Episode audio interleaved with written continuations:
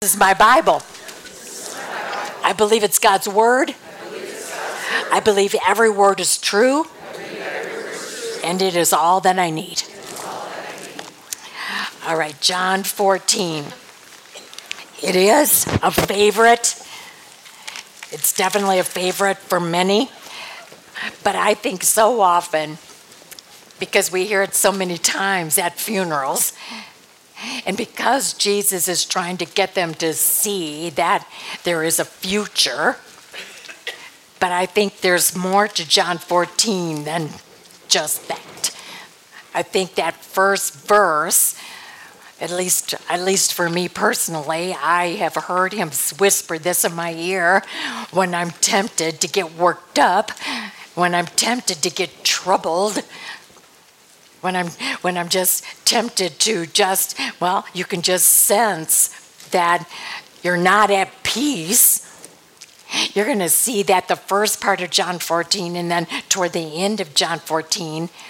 I mean, I guess I can say right off the bat, we have a choice. We can either be troubled or we can live in peace. And I guess it's our call. We all experience life, it's ups and downs, and it can either cause us to be troubled, and we can be worked up, and we can stumble all over the place in our worry and our fear, or we can not let our hearts be troubled, because, well, his solution is so simple. Now, it's not easy, but the solution is simple. So we ended last week. I tried to explain to you that, you know, a couple, you know, chapters before, the end of chapter 12 is when Jesus ended his public ministry. But then in 13 and now 14 and next week you're going to see it's all red letters if you have a red and black word Bible. Because I think whether it's the disciples, they're walking, or whether it's just this intimacy from the time of the Last Supper and all that, you are hearing Jesus really pour his heart out. And you will hear him in prayer. And so these last few chapters before Gethsemane, this is this real communication. This is personal, intimate, almost gut-wrenching sometime, but yet he knows he's got to teach his disciples who will be soon apostles. He knows that in these last couple days, he knows that he's really got to get in there and really get them to see, because right now they are panicked. They are distraught. They are a basket case. They're beside themselves. Any words that sound familiar? I mean, you know, so we can all identify. I mean, this life has hit them with, but I don't want this. I don't want you to leave. You can just hear them, but I don't want. You know, when you're living with a 2-year-old, all I hear is, I can do it myself, but I don't want to. But I don't want to. And I'm thinking, as I'm studying John 14, I think, you know what, Lonell, you're just like a 2-year-old sometimes. Because I am saying to the Lord, but I don't want to. Or I can do it myself. Because surrender is hard, or surrender could mean that it's not going to be the way I want it, so I'm scared to let it go because I want my little mitts on it. I want to be able to control this. And he is saying, no, that's not the way it works. And so, you know, I think here he's trying to get his disciples to, in the last little bit, to grow up and realize that, you know, like with the washing of the feet and they're arguing about who's the greatest, he's saying, oh, brother, that I got to teach them that service to me means doing whatever it takes, because it's not about you, it's about me, and whatever is necessary to get the gospel and the story to the ears of people. And now this week, he's looking at their mood. And they're just, like I said, beside themselves. They're all worked up because he's said to them that he's leaving. And even though he said to them over and over that he's leaving, every time he said he was leaving, he said, but 3 days later, I'm going to die, but 3 days later, I will rise. But it's just, I mean, again, this is so human nature. We hear what we want to hear. And sometimes we get so caught up in our, you know, all of a sudden, all they heard was, I'm going to die. And then all of a sudden, you turn it all off. You know, sometimes with our life, sometimes all we see is where we're at right now. We don't see any hope, and we get stuck. We just get stuck, and we don't see that he's got a plan and that it's going to work out. He's got this thing going for our benefit. You know, we don't want to see that. I think this is so, the disciples right now, even though he said it, they're just stuck. And we get stuck in our trouble. I don't want this. I don't like this. And so he comes right out and says, don't get so troubled. And the reason why you're troubled is because you don't trust me. You know, and that's embarrassing. Because, you know, all of us, we think we trust. And I think John is really a great thermostat in making sure, you know, that let's just see how you act. Because your actions will prove how much you really trust him, how much you're really telling him what you want him to do and how you want it to work out your way. Let's see if you're doing that more than you're saying, Lord, your perfect will be done. I'm available to you, Lord. May you show your glory through me. May you show yourself through me in whatever way you want, because I know people are watching. You know, this is what John is trying to say, and Jesus looks at him, don't get yourself so troubled.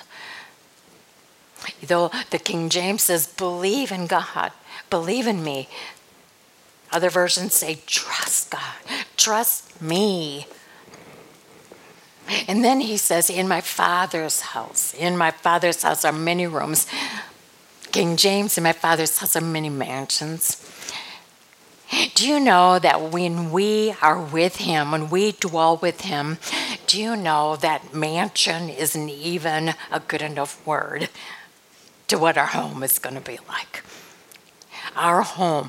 You know what Jesus is trying to say? It isn't about the material things. It isn't about mansion the way we think of mansions. He's trying to say it is, you're going to be with me forever and ever.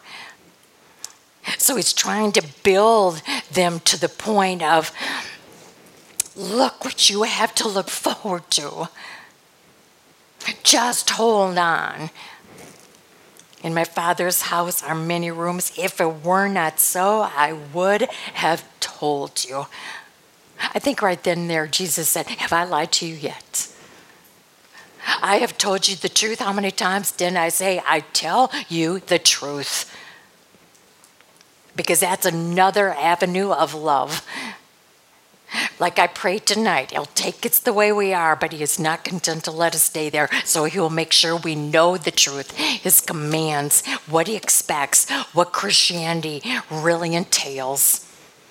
And you'll hear him say it again tonight. If you really love me, you'll obey me. I said this book of John is like one big mirror that he is putting in front of your face and my face. Because we are so good in this West Michigan to be able to have all the words down, all the verses said and quoted. He says, you know what? But you get yourself so troubled. Just trust me and know that you do have a future. And he says, and look how confident he is. Look how sure he is. Because he says, if it were not so, I would have told you, I'm going. I mean, it's just a sure statement. I'm going to prepare a place for you. And if I go, and this isn't if, I might not. He's saying, and if I go, I want you to know that by going, this is what I'm going to do. I'm going to come back and get you. So this particular if is not, well, maybe I won't. No, he's just saying, and if I go, I want you to see that. And I am going. I just told you that I am. So I am going. And I'm so sure that I'm going to prepare a place for you. And I will come back and take you to be with me, that you also may be where I am. What words for you and I. And I think that's why he ends this talk, this chapter, with this should be bringing you peace. This should be replacing your trouble, your troubled heart, your anxiety, your anxious feeling. And it should just settle you down. You know the way to the place where I am going. And that's all he says. You know. Now, basically what he's saying is you are supposed to know. You're supposed to know backwards and forwards. After 3 years of hearing me, you should be absolutely for sure confident knowing where I'm going. You know. And you know, I think Thomas, being the logical and even somewhat doubter, but you know what, I looked at this and thought, you know what, this is honesty. This is confusion. And if we ever have questions, and we've talked about it for many weeks now, if we have a question, if we don't understand, what does he want us to do? Ask him. Go back to the book, go back and study, because every word is true, and it is all we need. It has got the solution. It's got the way for us to handle. So he wants us to know, but yet Thomas is saying, I don't quite get it. I don't quite understand. I don't quite know. And so Jesus says, okay, I'll put it this way. I am.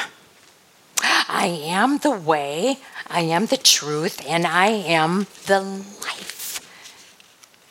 Now, do you know that pretty much, if you catch yourself kind of wandering and floundering and you're not settled, if you don't feel settled in your life, if you catch yourself floundering, if you're not sure, if you're not living your life with that blessed assurance that Fanny wrote about, that's why Jesus says, okay, I am your way. That should cut all the floundering. I am the way. If you are not sure, I am the way. So if you have questions, I am your way. So, and then if you catch yourself confused and I don't understand, I'm confused and I don't understand. That's why I love the way he answered Thomas. When Thomas said, I don't quite get it. I don't quite know. And you just said that I'm supposed to know without any doubt at all. And so then Jesus says, okay, if you're confused, if you don't understand, then I am your truth. I am the truth. So again, go to this book, because I am so ready and willing to show you the truth. I'm ready to show you the way, and I'm ready to show you the truth. And then sometimes I think we get ourselves so worked up that we feel empty. We feel kind of dead inside. And I think there's a lot of D words of the devil that get us to that point. If we just get to the fit of despair, if we get so defeated and we get so discouraged, all those D words kind of makes us feel dead inside. He said, then I am your life. I am. In fact, we should have song is that we could sing this every week, and I think we about do it about every other time. It's because he lives. We have a God that lives. And because he lives, and you're going to hear Jesus say, because I live, you will live. Because I live, you live. So, okay, look at that again. Thomas's honesty is confusion. Jesus says, okay, you feel like you're floundering. You feel like you really aren't sure. You feel like you're just kind of, you're not settled. He says, I am the way. Me. And then he says, and if you're confused and you don't understand, and well, guess what? I'm your truth. And then if life has just caused you to feel so empty and inside, and those D words have just taken you so down, remember, I am your life. So those three words, he's saying to Thomas, that should take care of it, boy. That should take care of it. No one comes to the Father except through me. If you really knew me, you would know my Father as well. From now on, you do know him and have seen him. Well, remember I said Philip and Thomas were the two logical. Remember, Philip was the one that Jesus said at the feeding of the 5,000. Let's see, we've got these little bit of fish and this little bit of bread. Let's see, how should we do this? Do you want to go to town and get some for? And Philip is, you know, he can't.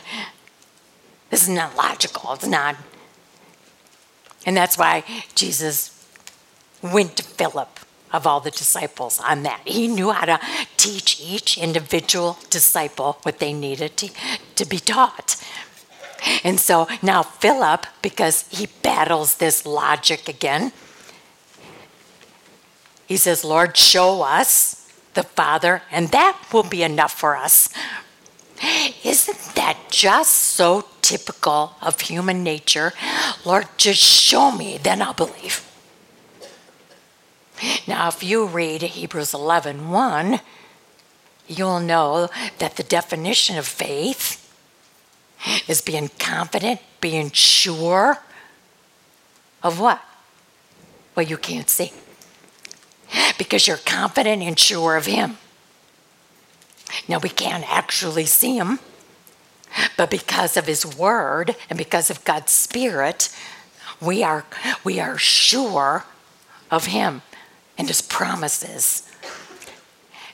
And so when Philip, he's just absolutely being typical human nature, when he says, just show me. Because I think for us, we've all said in our thought, maybe not said it out loud, but we thought to ourselves, Lord, this looks like an awfully big thing. If I could just pick up the corner and see how it's going to turn out, then I'll live by faith. You know, we kind of want, how is this going to turn out? Then I'll walk by faith. But that's not faith. Faith is just plain trusting. It's going to go back to what Jesus said. You're either going to be troubled or you're going to trust me. And you're only going to trust me if you know me. And you're only going to know me if you put in the time and you put in the effort.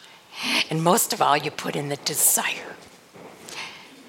So now he answers Philip when Philip just says, just show me and I won't ask again. You can almost hear him say, just show me, then that'll be enough. And Jesus answered, don't you know me, Philip? Even after I have been among you such a long time? He didn't let Philip get away with this. He's saying, you know, your lack of faith, Philip, means that you really don't know me well enough. And really, Philip, you don't know me after this day-to-day contact for 3 years, and you've heard me, you've watched me. How can you say, show us the Father? because anyone who has seen me has seen the Father. Don't you believe that I am in the Father and that the Father is in me? The words I say to you are not just my own. Rather, it is the Father living in me who is doing his work. Believe me. That's what I'm saying. Remember, believe is a big, important word when it comes to Jesus. And he knows whether we are believing just with our head or whether we really believe, like he asked Martha, do you really believe this? Because if you believe it from your heart, it does make a difference in how you handle this. Believe me when I say I am in the Father and the Father is in me, or at least believe on the evidence of the miracles themselves. I tell you the truth. Anyone who has faith in me will do what I have been doing. We'll stop there for a second, because this is why I think I asked you in the questions. I wanted you to just sit and ponder, this whole Trinity idea. Because we're going to see Jesus working into the explanation of the Holy Spirit in a minute. But in these verses, he is making sure that the disciples understand that under one Godhead, Father, Son, Holy Spirit, all equal. It's all part of one God. And so when you ponder it and you think about it, all right, if someone would ask me to explain the Trinity, I think we have so often thought, you can't explain the Trinity. And so we just kind of back away from it. But you can. You can explain.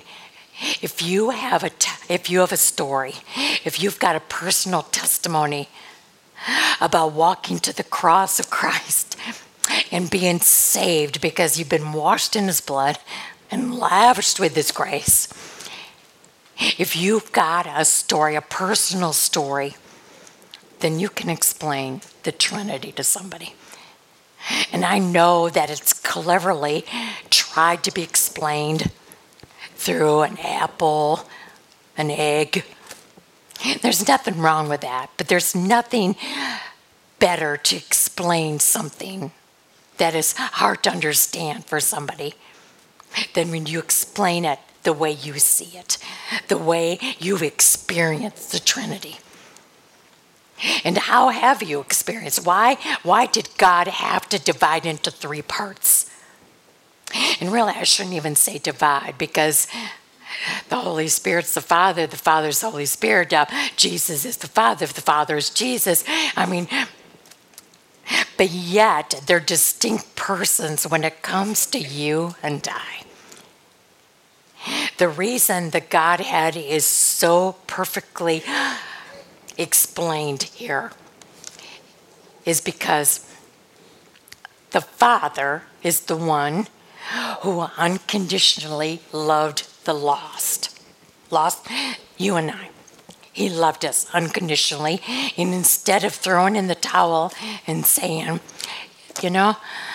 they deserve what they get, he said, I want to buy them back. I want to rekindle a broken relationship. I want to fill in the divide, however you want to say it.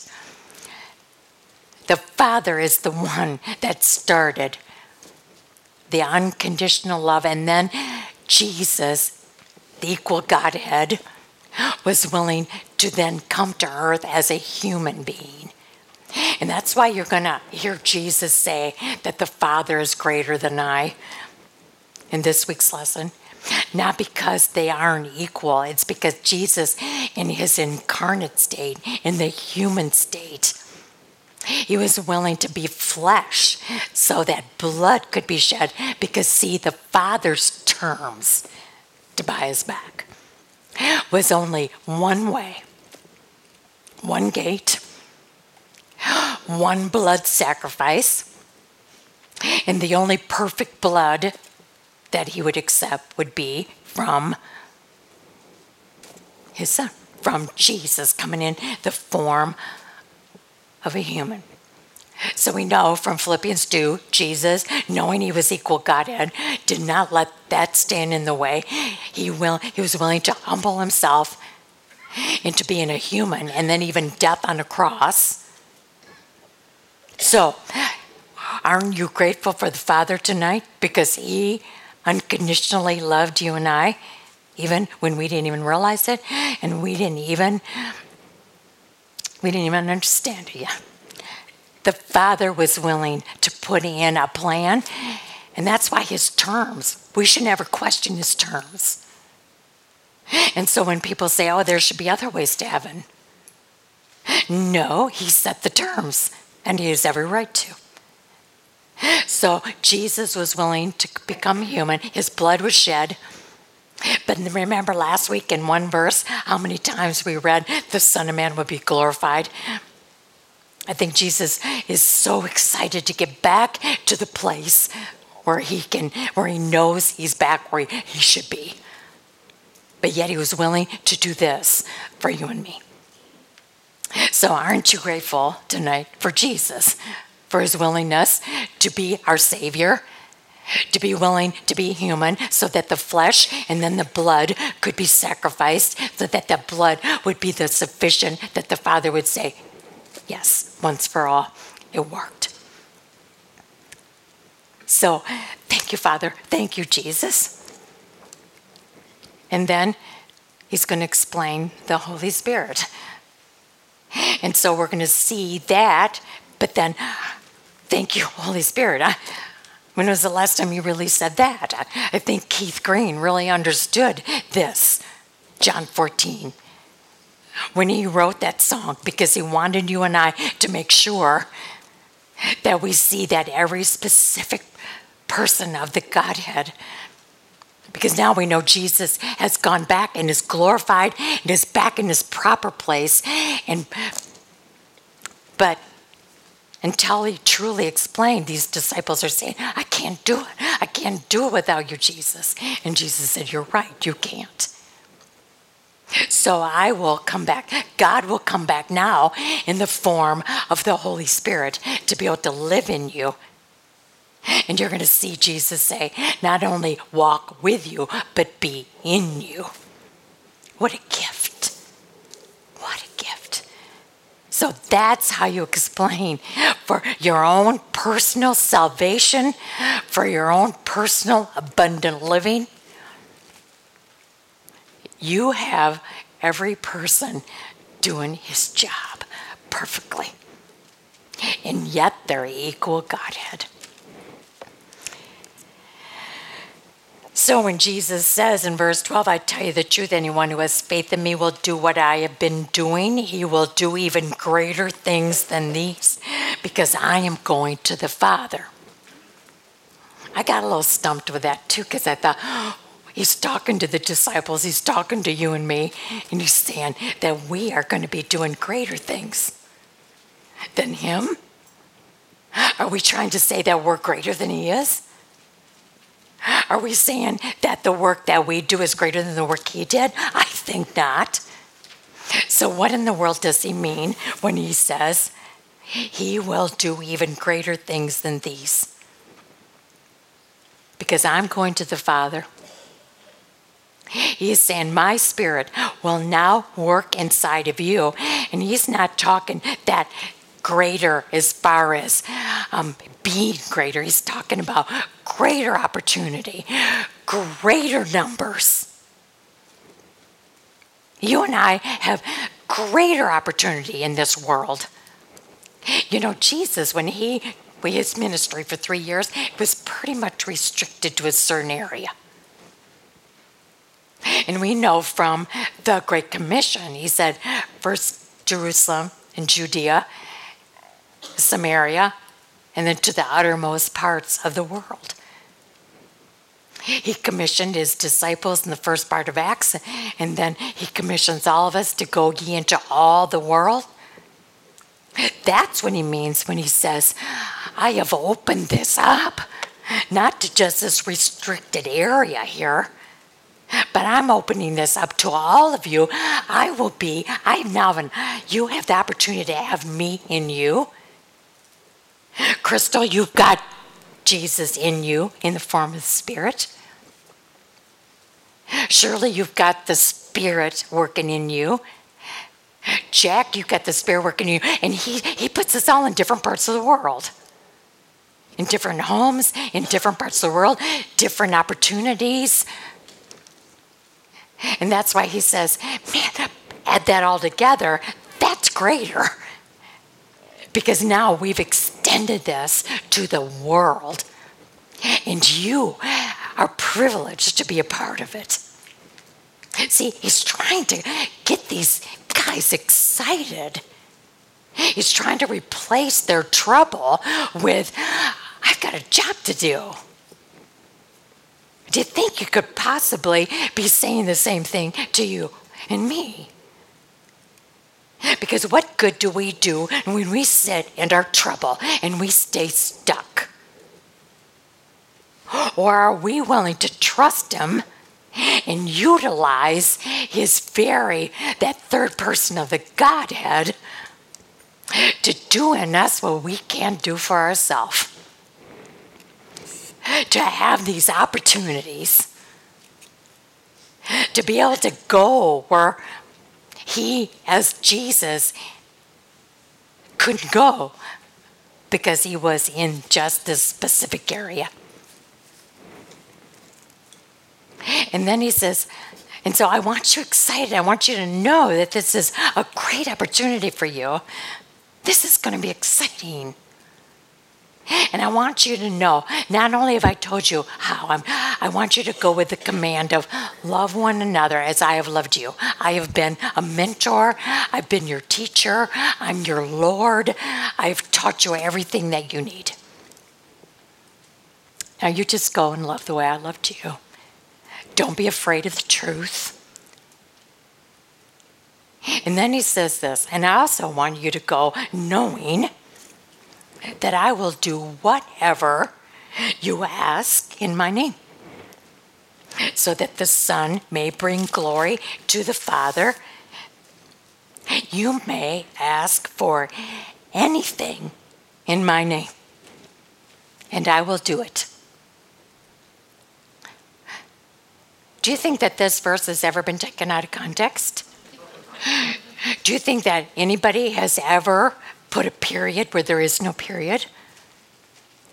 There are so many people that are saying, the Bible says, he will do whatever I ask. Well, that's not it. It's kind of like love one another. Oh, love one another. No, that's not all. Love one another as I loved you. And I taught you. Oh. Now, same thing here. Now, this is what I want. I want you to know. I want you to be excited because I want you to know, be confident that whatever you ask in my name, it will be done. So you have to understand what he's saying here. Now, when you and I pray, I think, at least growing up, I remember that whenever I heard, and in Jesus' name, I know, oh good, it's almost done. It's kind of like it was the finishing of the prayer. It's the tag that you put at the end. But it is so much more than that. When you pray, because again, I think a lot of us have been trained wrong when it comes to what is prayer anyway. Prayer isn't just coming to him and then start telling him what we want and getting so many numbers. And then prayer is getting people connected to God. And then you dare ask. But then, like Jesus modeled in Gethsemane, and James says, don't ever pray without saying this. When you and I pray in Jesus' name, we are basically saying, hey, I relinquish my will to yours. I surrender my will to yours. because I trust you, because I know you, and I know your plan and your will is better than mine. And I am here for you, not for me. It's not about me anymore, because you're the shepherd, I'm the sheep. You own me. So I trust you, because my shepherd will not ever lead the sheep in the wrong direction. So even though I might not like it, it's not my choice, it's not the road I want. He's saying, do you trust me? So see, all this comes together. He's saying, I want you to know, fellas, and to you and I tonight, he's saying, I want you to know, be confident that when you're connected to me, when you trust me, when you know me, and if you dare say and pray and ask, but then be willing to have open hands and say, not my will, but yours be done. So just know when you say, in Jesus' name I pray, you are surrendering to his will. And then be confident that he wants nothing less for you than for his will. That's why he writes us, ask anything in my name and you will get it, because I can't wait to give you my will. I can't wait to show you. I can't wait for you to be in the center of my will, because that's where content and satisfied and fulfillment really lays. So you ask me anything, but if you dare do it saying, not my will, but yours be done. Jesus, I relinquish my will to you, because you are God and I am not. And I am yours and you are mine. And that is, now he's going to show you what the Holy Spirit is here to do. Because I know sometimes we look at the first verses, the first 14 verses, and you think, man, I don't know if I can do that. I don't really know. I think I'm still confused. If I were really honest, I don't know if I really can surrender. I might stop praying in Jesus' name.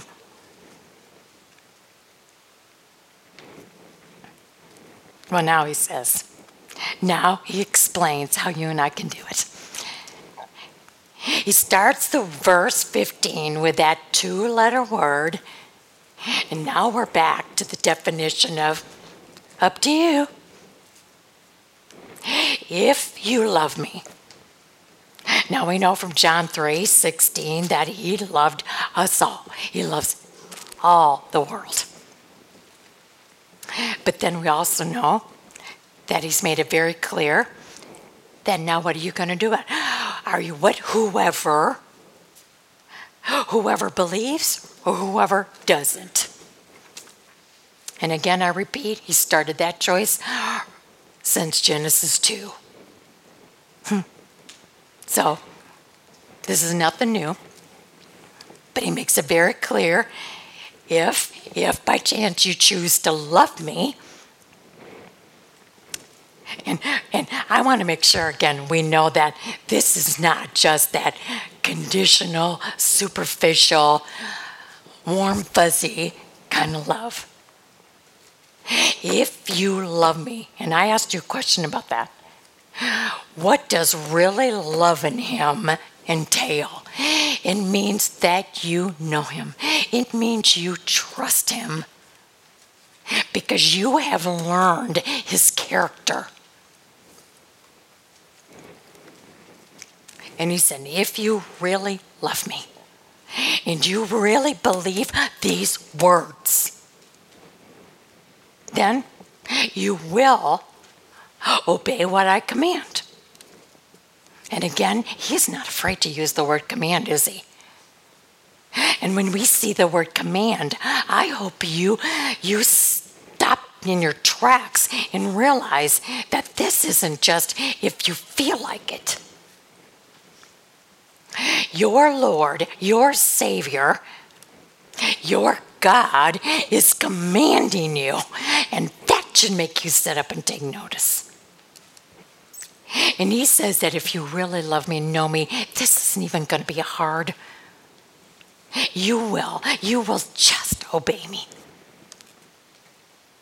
And then then he gives us a little glimpse. He says, and I want you to know, he's saying to these fellas, and I want you to know that this is what's going to enable you to do what you think you can't do. Because we know that's what they're thinking right now. This is sometimes what you and I think, I can't do this. He says, I'll show you. And I will ask the Father, and he will give you another counselor to be with you. Don't you love that word? What word is that? Forever. I will give you a counselor. The Father will see to it that you are supplied. See, I'm going to be leaving. And I can understand that you think, how am I going to do this? How am I going to do this? But then, and then again, one of the questions I had, what are the different names that he gives the Holy Spirit? I think Holy Spirit is good because we know that holy is God and God alone. And Spirit is that, okay, it can live within us. It can live within you. It can live in with me. And I don't know how many of you grew up with Casper, the friendly ghost.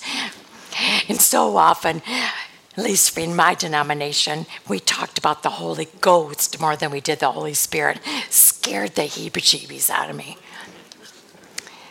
But now when I look at the Holy Spirit, it so makes me understand that in a spirit form, he can live in each and every one of us.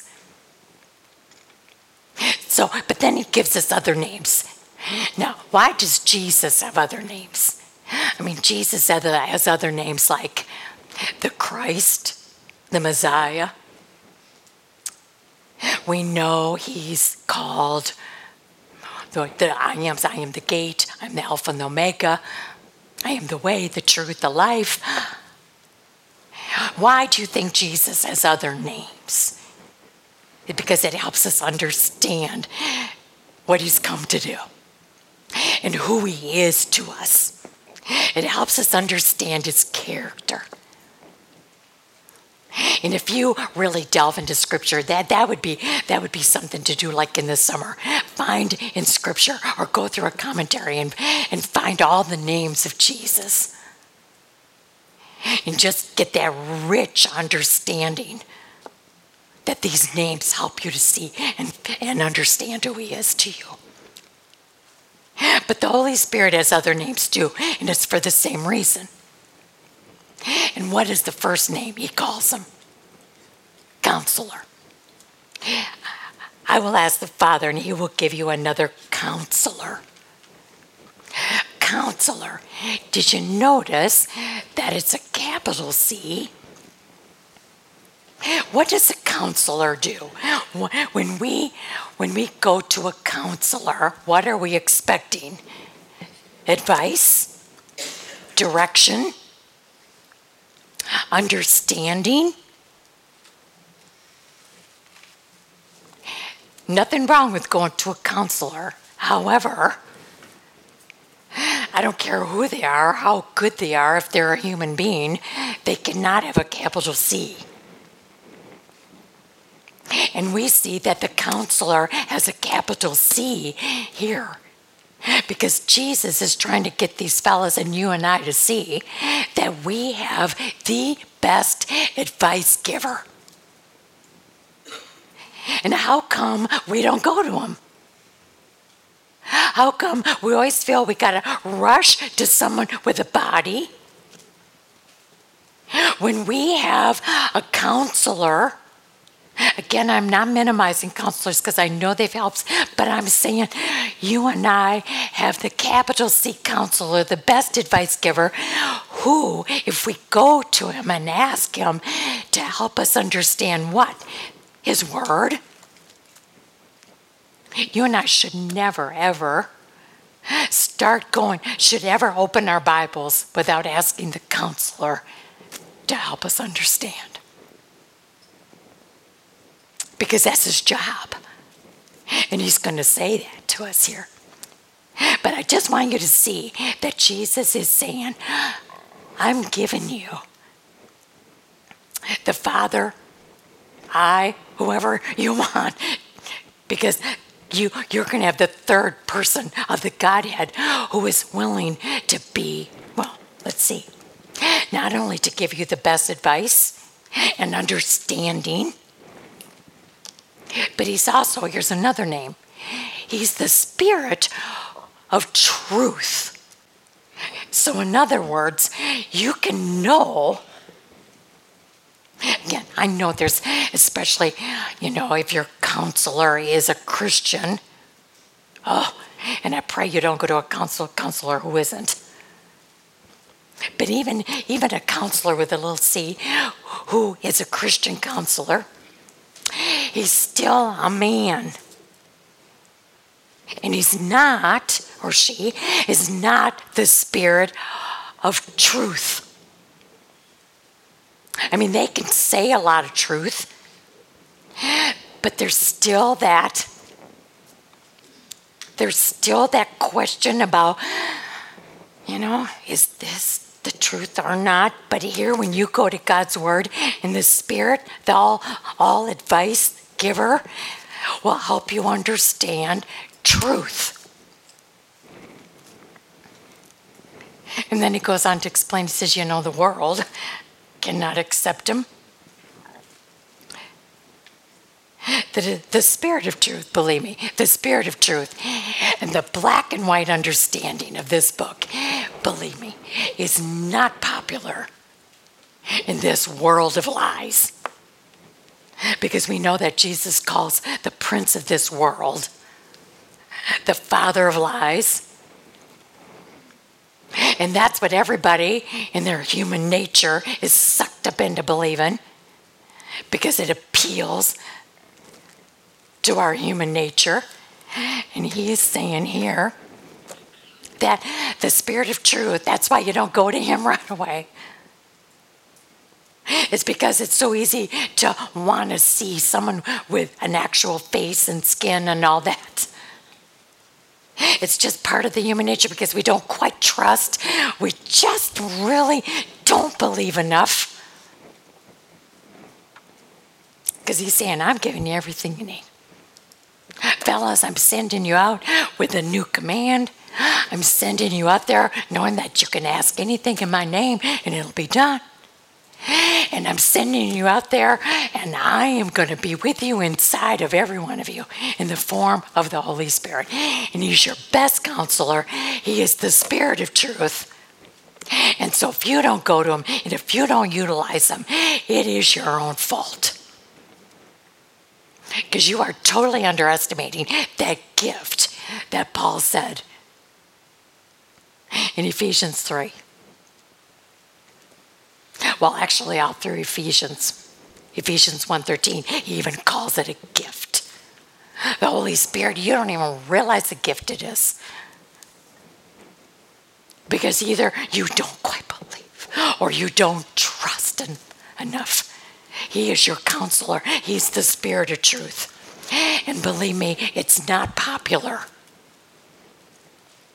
Because it's so much easier to fall into the world of lies, because it sucks you in, because you're so human. But he says, the world cannot accept him because it neither sees him nor knows him. And Jesus looks at his 11 guys there, and he says, but you know him. And he's looking at you and me tonight, and he's saying, you know him. You don't have an excuse. You know him. For he lives with you and will be in you. I hope you've underlined that. I hope you realize that you've got the Godhead who is not only with you always. Because remember what Jesus said when we get to the end. When he says, I'll be with you. I will be with you always. So not only is he with us, but he is in us. What a gift. I will not leave you as orphans. When he says, I will not leave you as orphans, I think we get the right picture. I think we get an understanding of what an orphan is.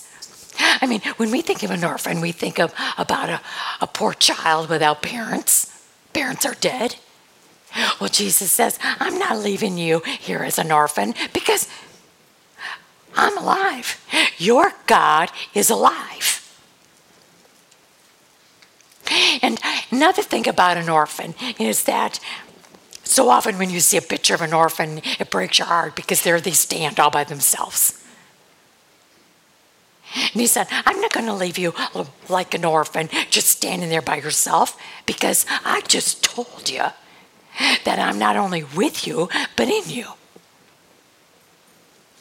And another thing about an orphan is that so often they have no provider. They've lost their provider. And he said, I'm not leaving you like an orphan because I will supply all your needs. And then another picture that we think of an orphan is that, now, who's going to teach? Who's going to teach me?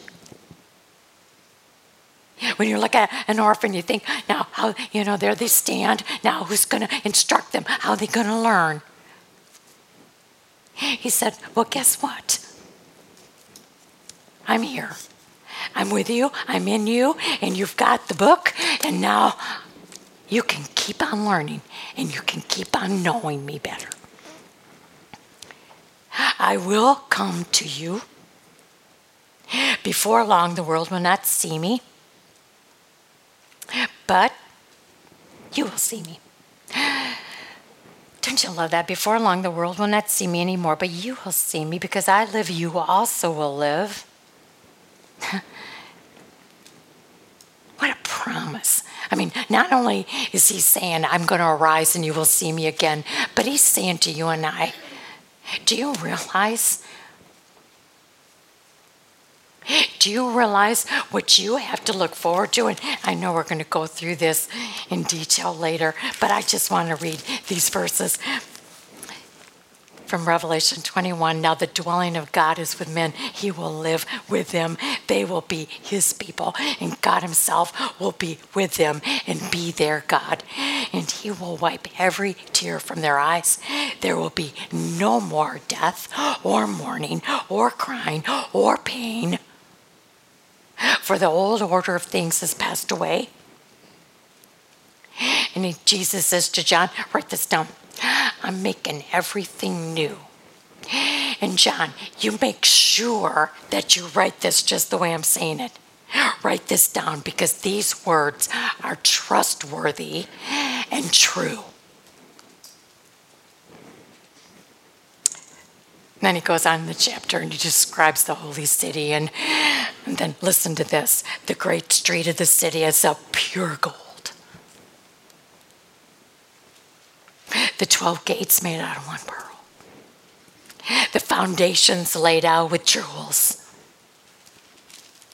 But then he closes this chapter by saying, nothing impure will enter into it, nor will anyone who does what is shameful or deceitful.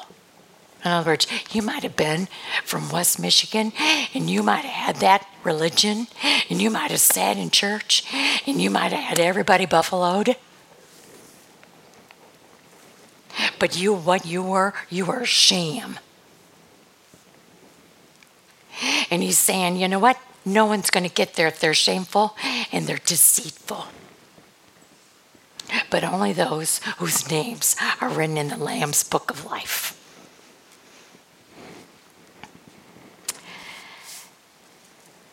So when he says, because I live, you also will live, on the day you will realize that I am in my Father and you are in me. Back in verse 20. Whoever has my commands and obeys them, he is the one who loves me. I hope you've underlined that verse again. I hope you've circled whoever, because this is John's message, because this was Jesus' message. Whoever has my commands and obeys them, he is the one who really loves me. Not playing games, not good works without faith, without the real faith. Jesus says, whoever obeys my commands and lives their life for me and takes this seriously, they're the ones who really love me. He who loves me will be loved by my Father, and I too will love him and show myself to him. I think he's just simply said, I want you to know that the Father, the Son, and the Holy Spirit were all the same. And whoever you need for the moment, you got the one God who's willing to do whatever is necessary for you. Then Judas, not Judas Iscariot, said, but Lord, why do you intend to show yourself to us and not to the world? Jesus pretty much says, it's not that I'm picking favorites. It's that I have said this over and over again, that there are my terms. And only those who come to me by my terms, I show myself to them because they want to see me. They want me. They want what I've come to do for them. If anybody loves me, he will obey my teaching. My Father will love him, and we will come to him and make our home with him. Boy, that's another great underlined verse. The we. Did you notice? That's why God, Jesus, Holy Spirit, Father, I don't care who you, whatever. Your God lives and makes his home with you and empowers you and I to do what we can't do for ourselves. And if we fail, it is our own fault because self got in the way and we moved to the road of stumbling instead of light. He who does not love me will not obey my teaching. These words you hear are not my own. They belong to the Father who sent me. All this I have spoken while still with you, but the Counselor, the Holy Spirit, whom the Father will send in my name. Do you see all three persons right there? They will teach you all things and will remind you of everything I've said to you. So what's he basically saying? He's saying to these 11, he's saying to you and me, don't stop learning because there's so much more to learn. And the Holy Spirit's job is to help you find more truth.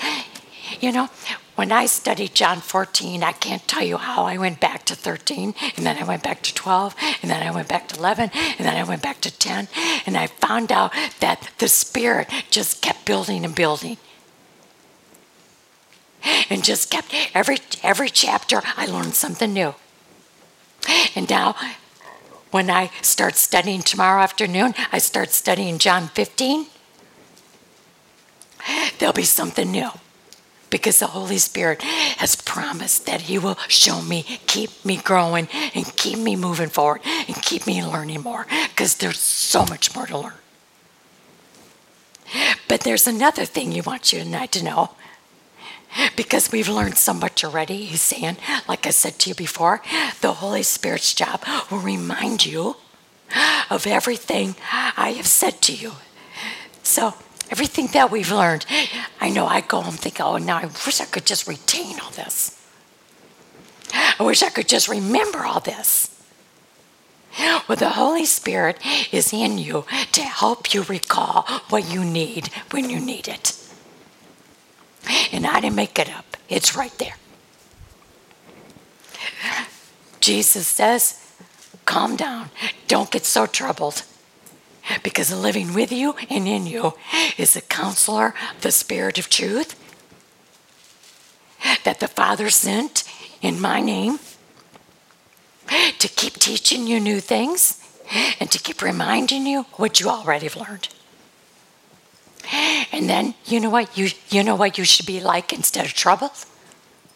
Because of all everything that I've done for you and have given you, that you don't have an excuse to say.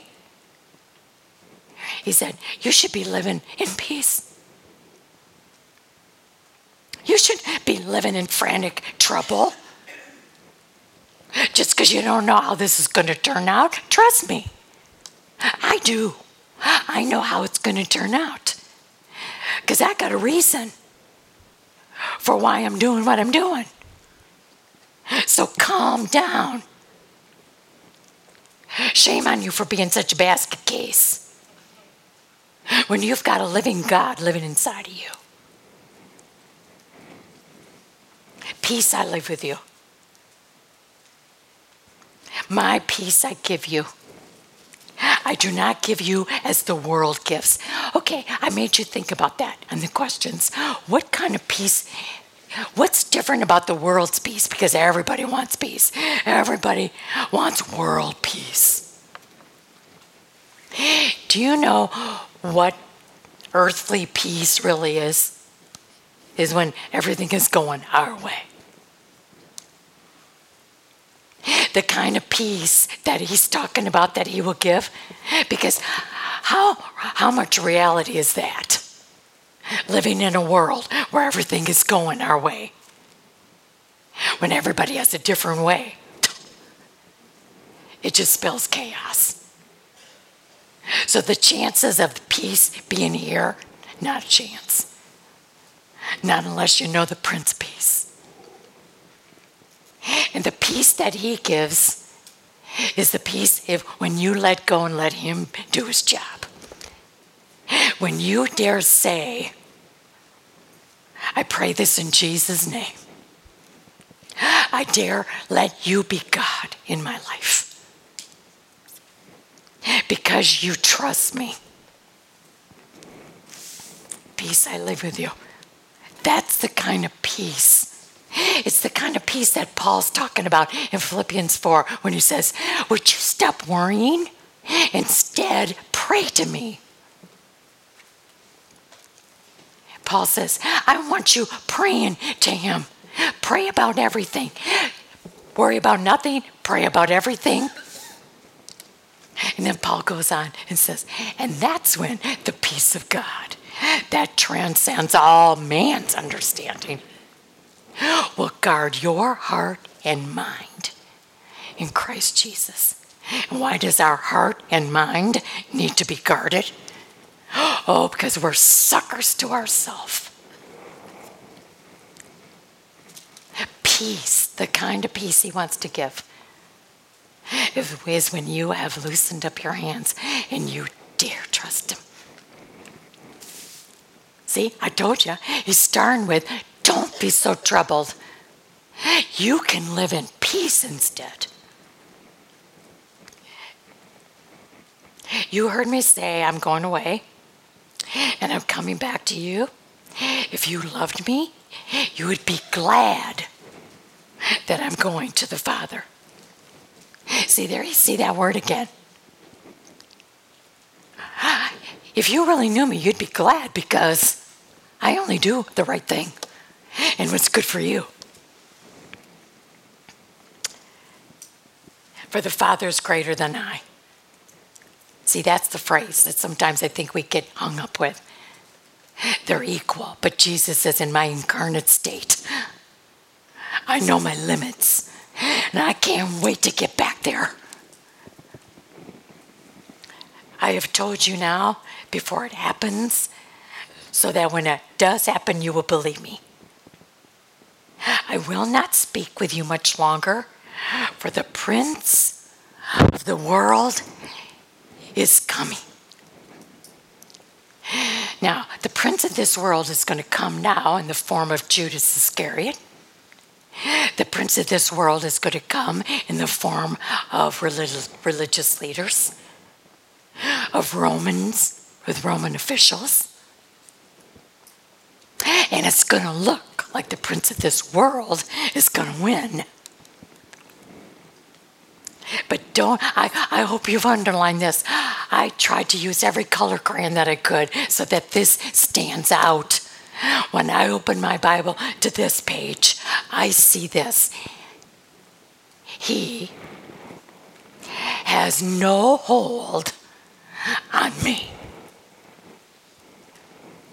You and I should be dancing on the chairs right now, because it looks like the prince of this world is winning. But Jesus is saying to you and I tonight, let the Holy Spirit remind you what you know. And you know that greater is you, greater is he that is in me than he that is in the world. Say that, for greater is he that is in me than he that is in the world.